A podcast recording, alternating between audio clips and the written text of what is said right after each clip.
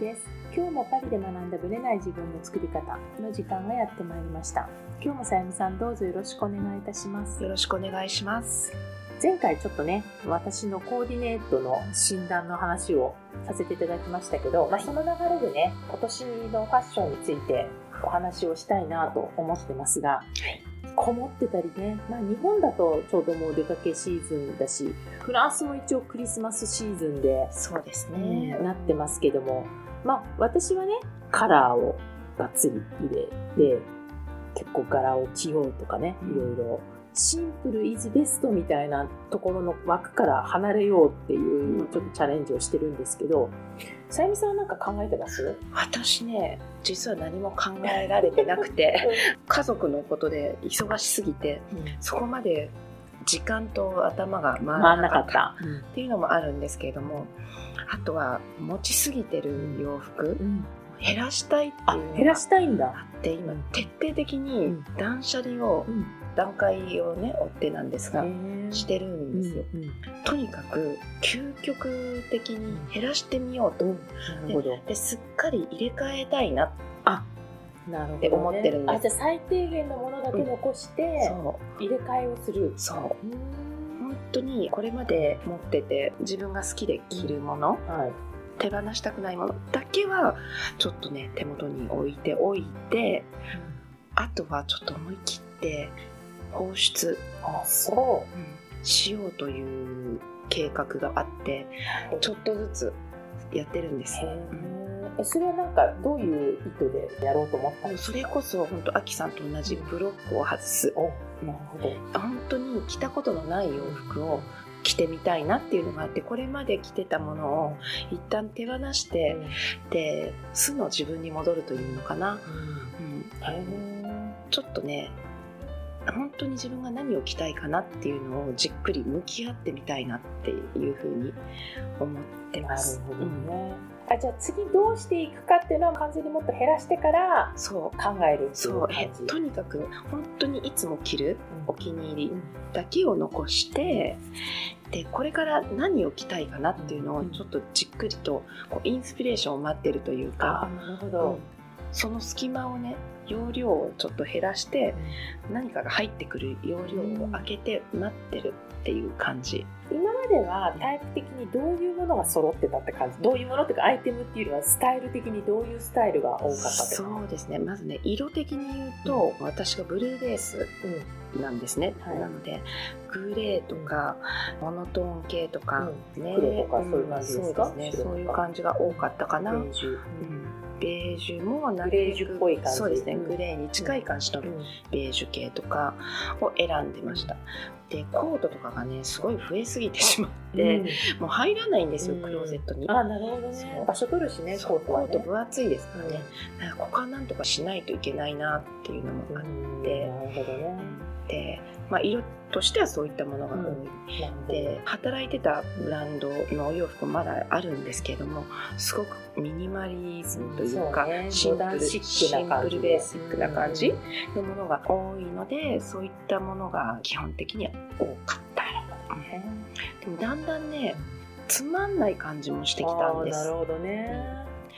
でそれはそれで大好きなんですよ、うんうん。大好きなんだけれどもでも着てみてひらひらしたお洋服とか、私の体型には本当似合わないんで、まあ私もそうですけどね。本当にそういうのは似合わないなと思っても憧れて買ってるものとかあるんですよ。なるほどね。ひらひら系、ひらひら系。でそういうものを思い切って手放したいと、あ今なるほどね。随分クローゼットから出しましたけどからね本当に着て自分の体型に映えるお洋服だけを選んでいきたいなと思ってじっくりじっくり。この冬はいろいろ考えていくんですねそれを。そうなんですよ。だから時間をかけて選んでいこうかなと、うん思ってます。なるほどね。今はねでも本当まだ何が欲しいのかは全然わからない、そうねどのスタイルを目指すかによっても全然違ってくるし、うん色物どうですか？色物もねぜひぜひ取ねりさゆりさんあんまり色物ないよね私ほど派手じゃないよね だってモノトーン大好きそうだから赤とかまあなんか差し色とかはあるかもしれないけど。差し色はねうん。使ったりとかしてます。けどね。ピンク。まあピンクも薄いピンクは見るけど私が持ってるショッキング系のとか1枚ねカシミヤのセーターであるんです。セーターか、そうなるほどね。私のねプロフィール写真のあああれね。うん、とあれうん。と、あれちょっと紫に近いマジェンタみたいな感じのね、はい。うん、そうだからオレンジとかね。私と一緒で。オレンジ。あのカラーもねもちろん取り入れてみたいなとは思うんですけども、とにかくまずね今年はちょっと形。うん。スタイルの方ね、形で本当にああこれいいっていうのを見つけたいんですよ、うん。うん、それがなんかいまいち最近クリアじゃなくて。えーそれは形はじゃあ変えたいっていう前提なの？その今までの形に。なんかね着たことないものを着てみたい。わかるな、ぁなるほどね、そうなの。だから買ってたブランドとはまた全然違うところも見てみたいし、ブランド変えてみるとまた違ったスタイルが見えますよね。だからね。色もそうなんですけど形まず形にフォーカスして着たことのないデザインのものにトライしたいなでもその前に減らしてから、今持ってる服とはまたそれが合わなさそうなので、ちょっとこうすっきりさせてから買いに行きたいなと思っ確てます。かにね、はいすっきりしないと。減らしてもだんだんまた増えていくしね。すぐに増えますよね、うんなんでこんなの買っちゃったんだろうみたいなのもありますまあし、それはねやっぱりいろいろ実験やってみてうまくいかないものもあればなんか思ったよりこれいい買い物だったみたいなのもありますからね、うん思いのほかね、うん。で、まあ、着れなくなった着なくなったお洋服を娘にまあ娘ねにあげたりとかね。そのうち抜かされちゃうから上の子ははもう全然私の服は着れないんで上の子の方がものすごい大きいんで、私のお下がりとかはね下の子の方に長期的にねまだそう。10代だからね長く着れるっていう意味では、ね、これからもまだずっと着るかもしれないし、まあね好みも変わるからね。なんかやっぱりこうサイクルがあるなと思って、お洋服って何十年も持たせようっていう感覚ではもうないかなと、まあ時々20年ぐらい経ってリバイバルしてくるものもあるかもしれないけどそこまで持ってるっていうのはねなかなか難しいかもしれないし。ですよね。でね過去のお洋服も私リフォームとかしてちょっと形を変えたりとかしたんですけど、それでもやっぱり着なかったあ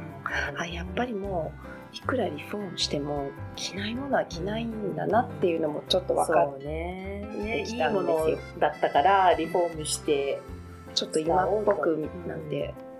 思って形を変えてみたんですけどでもやっぱり着なかったんでそういったものはちょっともう本当に着ないんだなって分かったので手放していこうと。そうねと引っ越しとかしない限り定期的にやらないと分かんなくなっていくっていうかね溜まっていくそうだけなのででだからなんかコンピューターとかのね容量もそうですけど限りがあるのでどんどんいらないものは出していかないと新しいものを呼び込めないかなっていう。服はやっぱり自分の体に一番近い存在だから、自分のこのメンタルとかともすごく近いし。そう。で自分のメンタルと本当結びついてるんで着たい服が変わってくるっていうのもまありますよね。だからマインドが変われば着たい服も変わるし着たい服が変わればマインドも変わってくるし、それは両方ありますよねありますね。そう、まあ、結果的にもうずっと自分のアイデンティティっていうアイテムが人それぞれあって、うん。例えばデニムがとかあるのかもしれないけどなんかそういう筋以外のところは本当にバリエーション豊かに変えてもいいんじゃないかなですよね。せっかく何か着るんだったら楽しくね着たいし、そう。うん大好きなものに着たいし、本当こう忙しかったんですけど、そういった期間をちょっと乗り越えたら本当にやっとそっちの方に目がそうそう。大事だと思います。だから雑誌とかねリサーチするのもありだと思うんですけどでももうなんだろうな周りがどうのこうのとかあんま考えずに自分のインスピレーションに従ってやっていくっていうのもいいんじゃないかなとは思いますけどね。特にフランスだとあんまり流行っていう感じの人もほとんどいない。まあ去年と同じ服着てるよねみたいな感じですからね。フランスの状況を今ねちょっと話すと皆さん相変わらず黒真っ黒カラスですよね。うんカラス族。本当に真っ黒とかグレーとかですよね特に若い子はみんなそうだしうちの娘高校生の長女も真っ黒です。まあみんなそうよ。若い子は特にみんな真っ黒だしうちの子も真っ黒だから。でそれが、まあ、20代になっても30代になっても結構続いてる感じ。そうね。冬になると何なんの真っ黒になるんですかね。ねそう。だからねそれがね私も息苦しくなってきて一人でカラーパンツ履いちゃうみたいな感じになったんねですごくいいと思う。やっぱり色って心のビタミン。のような気がするんですよね、それじゃなくても暗いヨーロッパのそ冬う。天気がねなんか太陽がこれでさんさんと差してるんだったらいいんですけど、曇りがちなのがもう数ヶ月続くし朝だってもう真っ暗じゃないですか、はい。もう気分上がらないよね。どどうやって上げていこうかっていうねそうね。それがすごくあるかなと思うんで。まあ私はね結構そうやって色に助けられたりとかはしてるんですけどみんなに混じってねそこまで真っ黒にならなくてもって思っちゃうんでね。最近このコロナ禍で特に私もそれ考え始めたんです。真っ黒はちょっと、うん、辛いなと。そう。本当にそれだけでも普通に増えてっちゃうから黒とかね茶系とかこうベーシックな色は。だからその中でここまで真っ黒にしなくてもっていうところはね日本の日じゃないからねこの黒さ加減っていうのはね、本当に高校の前とか行って高校生を見ると真っ黒ですもんね。黒。髪の毛の色の方が明るいぐらいだからねみんなね。う。んそう10代はねみんなモノトーンですよね、うん。年齢を経るとどんどん色が入ってくるみたいなね。お年を取れば取るほどね。私もそうなっちゃってるんですよね。一人で真っ赤着たりとかねしてるから、なんか日本はね今どんな感じかわかんないんですけど、うんこう流行りだからとかね。いや日本に帰って日本のファッション見たい。ねどんな感じなんですかね。生で見たいそです。う街中をね、見るっていう感じで。今人がこう戻ってきてると思うので、街がどんな感じかっていうのは興味ありますよね、そうやっぱオーバーサイズ系なんだろうなってこう体体型を隠すような感じなのかなって気がしますけど。とした感じが多いんですかねそう。ちょっとねそれまではリサーチできないんですけど、うん。パリはカラス族が多いので、はい。ちょっとこれから考えていくっていう感じですかね、はい。はい。それでは本編スタートです。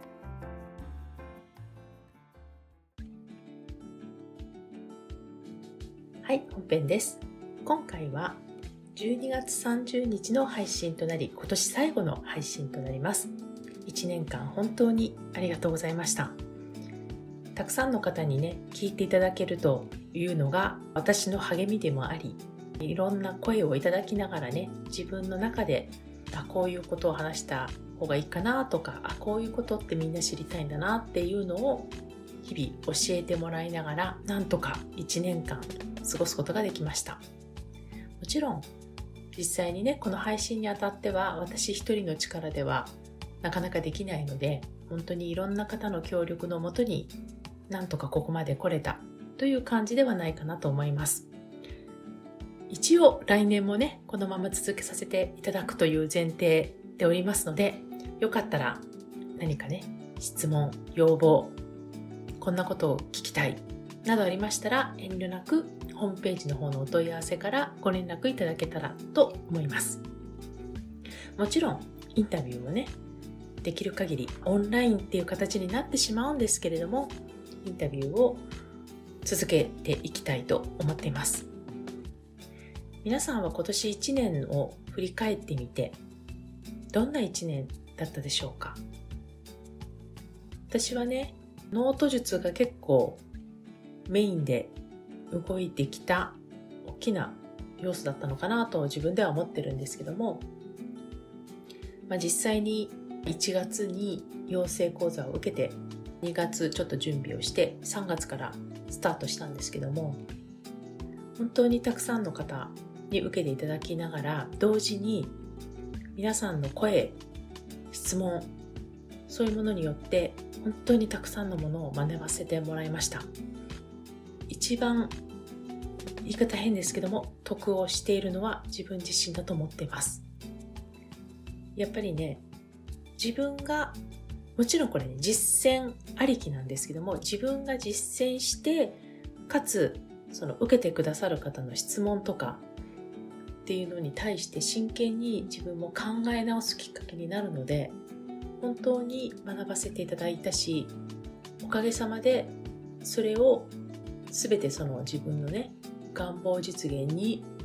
向かわせることができたと思ってます。やっぱりね一人でコツコツやるってそう簡単にいかないんですよ。でも誰か一緒にやる人がいる。こういうふうに伝える相手がいるということで自分自身がもっともっと実践していこうって気持ちになれるんじゃないかなと思います。私は今年が始まった時にちょうどね1月に重なっちゃったんですけども3つの新しい学びをスタートしました。1つがこのノートの話と2番目がファッションに関してと。で3つ目がまたちょっとね何の分野って言われるとすごく難しいんですけど心理学のようなスピリチュアルのようなでも世の中をもうちょっとこうロジカルにね見ていくっていうこれっていう単語がなかなか言えないんですけどもその学びをしてきました。どれも山あり谷ありでバーッと集中的にやってた時もあればちょっと気が抜けちゃった時もあり、まあ、そういう流れの中でね1年間過ごしてきて自分の中でねいろんな実践をしてきたつもりです。で願望実現に関しては、まあ、自分も含めてね実践しつつだんだん分かってきたこともあり新しい発見もありで同時に根本的にいろいろ考え直さないといけないなということもたくさん実は出てきたんですね。だから自分の中で結構もやってる時期もありました。過去形ではない部分もあるんですけどもあれこれってどういうふうに考えたらいいんだろうっていうようなことを結構考えることが多いです。で実際にね来年はノートをねこのまま強く強く広げていきたいという気持ち伝えていきたいという気持ちはあって自分の野望としてはねノートに関しては結構強い意識を持ってます。だからまあノートに関しては本当続けていくつもりなんですよね。なぜかというと願望実現っていうものに対して一番シンプルで分かりやすいツールだからなんですよね。ビジョンインタビューなどのセッションで私自身がねこういろんな方と話してどこでつまずいてるかとかねここがなんかいまいちなんだよねとかっていう声に対して結局はノート術で教えていることが全部残ってるんですよね。だからなぜこれが大事なのかやっぱりこれ大事だったんだよねっていうのだけが残っている私の中ではこうスープを凝縮させて残ったものがノート術の中で伝えられていることなので実はあこれはちょっと私できないって言ってさらっと放っておくってこともできるんですけど実はどれも本当大事なんだなって日々思っているわけですよ。でまあそういう意味ではね2022年もね自分の中ではこれをちょっとどういう形であれ自分のね考えてることを実現していきたいとは思ってます。でねこの私がですよ自分の中では全くそのつもりがなかったんですけどまた新しい学びをすることになって何て言ったらいいんですかねまたかみたいな。でそのまたかが申し訳ないんですけど自分の中でまた1月重なってるんですよ。3つぐらいまた3つやるんだって同時進行で始めるんですけど重なっちゃうんですよねどうしても。っていうのも1月スタートっていうのもあるのかもしれないんですけどでも今度は2021年のスタートしたものに対して言えばまた全然違う分野でいくんですよね。でなんでそれを選んでるのかというと正直言うと成り行きっていう言葉しか言えないところがあります。なんでこれ選んでんの？みたいな。自分で思わずツッコミを入れたくなるようなことがあります。で、それは正直言うと、あえて選んでます。ノート術のね、受講生の方のライブの中でね、実はお話しさせていただいたことがあって、で、それはコンフォートゾーンの話なんですよ。で、人ってね例えばスピリチュアルとかでもよく言うんですけど feel good って言って要は自分の心地よさを大事にしようって言ってるじゃないですかでそれをね大事にするってことはもちろん対値に考えていいんですけども、 feel good だけを選んでいくと、自分の半径30センチ以内のものにしか触らないってことなんですよ。要は自分の feel good のものは常にさらに自分の feel good のものを呼んでくるから自分と同質って言い方変なんですけども自分に違和感がない心地いいものに自然と入っていくわけですよね。でそれはね悪いことではないんですよ。ただし私がね学んできた中で言うと本当の自分へのミッションとかね、まあ、ミッションって言葉を使うならばですよあるいは自分が本当の意味で変わりたいというのであればそこにはその半径30センチ以内の中にはそういったゴールはないってことなんですよね。でその半径、まあ私が勝手に30って言ってるだけなんですけど、30センチ先のありえないところに自分の本当のゴールがあって、で、それがいわゆるありえない奇跡を起こしていくんじゃないかっていうのを体感しています。体感してるし、実際に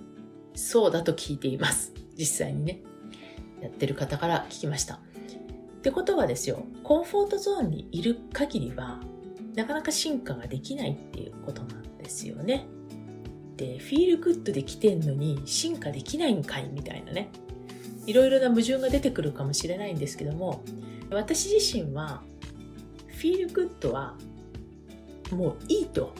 もうもういいってわけじゃないんだけど feel good が悪いわけじゃないんだけど feel good のところと自分の本当のゴールっていうのは必ずしも一致しないっていうことを自分の中で自覚しているのであえてちょっとそっちに行ってみようと思ってるんです。これは皆さんにお勧めしたいとかいうわけではなくて自分がちょっと実践して本当に何が分かったかっていうところを含めてねまたみんなにフィードバックしたいなとは思ってるんですけどもフィールグッドだけの世界には本当の自分のゴールは見えないっていう私の仮説とほぼ確信なんですけど持っているのであえてそのフィールドをね自分の30センチから超えてみようと思っています。でそのポイントは何かというといろいろね基準はあるんですよ。いくつか聞いてるんですけど一番大事な言葉で言うとフィールグッドの反対ってわけではないんですけどもう違和感っていう感じなんですよね。なので自分の中で違和感を感じているもの。だけどちょっと惹かれているというかね興味があるっていうものをあえてやってみようと思います。でその中にはそれが今回のま3つなんですけども1つはね学びの延長みたいなものもあります。でも残り2つはね私の中では違和感しかないんですよ。で違和感のものに学びのお金払うんだみたいな。自分で我ながらあ面白いなと思ったんですけどあえてやってみようと思ってます。嫌いって意味では違和感ではないんですよでも今までの私だったら選ばないよねっていうような感じです多分12年前の自分はそういう発想はないこれ選ばないよねっていうところをねあえてやってみようと思ってますこれがね、功を奏すかどうかわかんないです。でも、やってみるだけ価値あるかなと思ってます。だから、今までは自分の好きなことの延長とかね、そういうのばっかり考えてたところがあるんですけど、今回ね、あえて、え？っていうものをね、ちょっと拾い始めてます。またね、あまり時間がないから、またその深められていないんですけど、また皆さんにいつかシェアできることがあるかなと思いますけど、一つね、今、興味を持ってやってるのは、なんと数学なんです。笑えるでしょう。私が数学。数学のね、YouTube 見てんですよ。興味があるのは、私、自分で言うのは何なんですけど、数1、高校1年の数1までは結構数学好きだったんですね。で、まあ、高校2年ぐらいから、もうだんだんおかしくなり始めて、もう全然わかんなくなっちゃったみたいな感じだったんですけど、多分本当に数学って私中学の時すごい好きだったよなってことを思い出したんですね。で、数学の話はまた今度ゆっくりしますけど、何がきっかけになったかとかね、その辺の話はまたしますが、あ、自分は結構数学好きだったんだよねっていうところで、数学って今になって結構大事だなって、何の実生活に役に立たないことだと思っていたけど、実は応用的には使えるものが多いんじゃないかなっていうのをこの年になってですよ感じ始めて。ちょっと参考書を買ってみようとは思わないですけどでも今 YouTube とかでいっぱいあるんですよ。で中学の数学の知識で高校の数学を学ぶっていうそういうのを読んであ確かにこれって例えばね微分積分とか聞くとあ、もうななんだっけ？みたいな感じだったんですけど、微分積分を中学の知識でどうやって説明するかとかね、なんかそういうの結構面白くって見てます。見てるっつっても、まあそれ1個ぐらいなんですけど、だから今までの私だったら、数学やるぐらいだったら、多分心理学とか やってたと思うんですけど、なんでここに来て数学みたいな。こういう感じです。違和感なんですよ自分の中ではちょっと興味あるけど違和感っていうなんかこういうものをね私は2022年のトライとしてやってみようかなと思ってます。はい。まあこれは私の宣言でもあるんですけどね。実際どうなっていくかっていうのもね皆さんがもしご興味があればお話ししていきたいなと思います。で先週ねお伝えしたいちかさんとの願望実現タイムカプセル本当にたくさんの方に申し込んでいただいて、多分、650人近くいるんじゃないかなと思うんですけど、たくさんの方に本当申し込んでいただいて、24日の日に、いちかさんと2人でライブをしました。で、そのライブで、まあ、実際に願望実現タイムカプセルの中身、やり方についてご説明してるので、多分、そのうち私の Vimeo か YouTube の方でアップして皆さんにそちらはシェアしようと思ってるんですけども、いちかさんの YouTube 見ていただいてももうすでに載っていると思います。もちろん Facebook やってる方は Facebook でソアメムかいちかさんのね、Facebook ページかあちらでも公開してます。今回ね、ネットの調子が本当悪くって私消えたり出たり入ったりしてたんですけども結局ね一番安全だったのはスマホだったんですねでスマホで最終的にいちかさんのところに入っていくことにしたのでインスタグラムでのライブができなくなっちゃったんですよ。インスタをメインでやってたのでスマホは。でスマホを完全にメインの方に持ってきたことによって他のインスタライブができなくなってしまったという形なのでインスタの方には本当に申し訳ないことをしたなと思ってるんですけどこちらの方もねよかったらご自身がご自身へのクリスマスプレゼントにするという目的で。それはどういうことかというと皆さんの未来未来の自分が今の自分へプレゼントするっていう形かなとも私は思ってます。でこれはね願望実現の秘訣がねたくさん秘められてるんですよ。ノートやってる方もわかる。かとは思うんですけども、ノートやってない方でもね、やり方は分かってくださると思うので、ぜひぜひ参加していただきたいなと思ってます。まあ、プレゼントなんで。で、やっぱりあんまりね、遅くなっちゃうと、あまり意味がなくなっちゃうので、まあ、せいぜい、まあ、このクリスマスから年明けぐらいまでかなとは思ってます。お申し込みに関してはね。で、これね、実は1年かけたプロジェクトなんですよ。来年の2022年の5月に1回みんなで開けようっていうことになってますのでその意味もねいちかさんの方できちんと5月の時にどういう意味があるのかっていうことも含めてお伝えしてくださるはずなんですけどもでそれを1回もう1回開けてもう1回封印して、まあ、来年の今頃年末ぐらいにまた開けるというちょっと私とねいちかさんの、まあ、巨大プロジェクトというか試みなんですけども、これがもし面白い感じでうまくいったら、なんか続けていってもいいかなと思ってます。はい。こちらはね、本当に自由参加ですので、もしご自身で自分の将来に関してきちんと考えたい。まあどうせね、皆さん新年になったら今年はこんなことしようって絶対考えるはずなので、そのタイミングとうまく絡めてね、今からやっておくっていうのはすごくいいんじゃないかなと、私は個人的に思ってます。で、私は2022年は、まあ、違和感っていうのをテーマにしてるわけではないんだけれども、そういうところであえて自分のコンフォートゾーンから外に出るっていうことを試みとして新しい自分に出会えることを楽しみにしながらやっていこうと思います。今年も本当に一年ありがとうございました。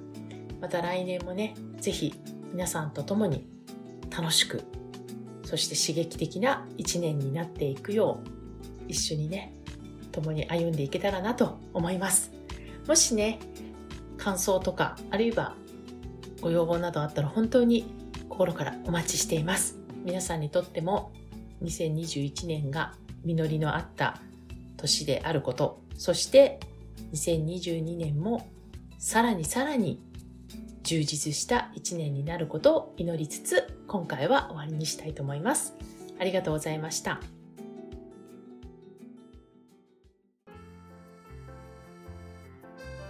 この番組は毎週日本時間の木曜日の夜に配信されています。配信場所は iTunes のポッドキャスト、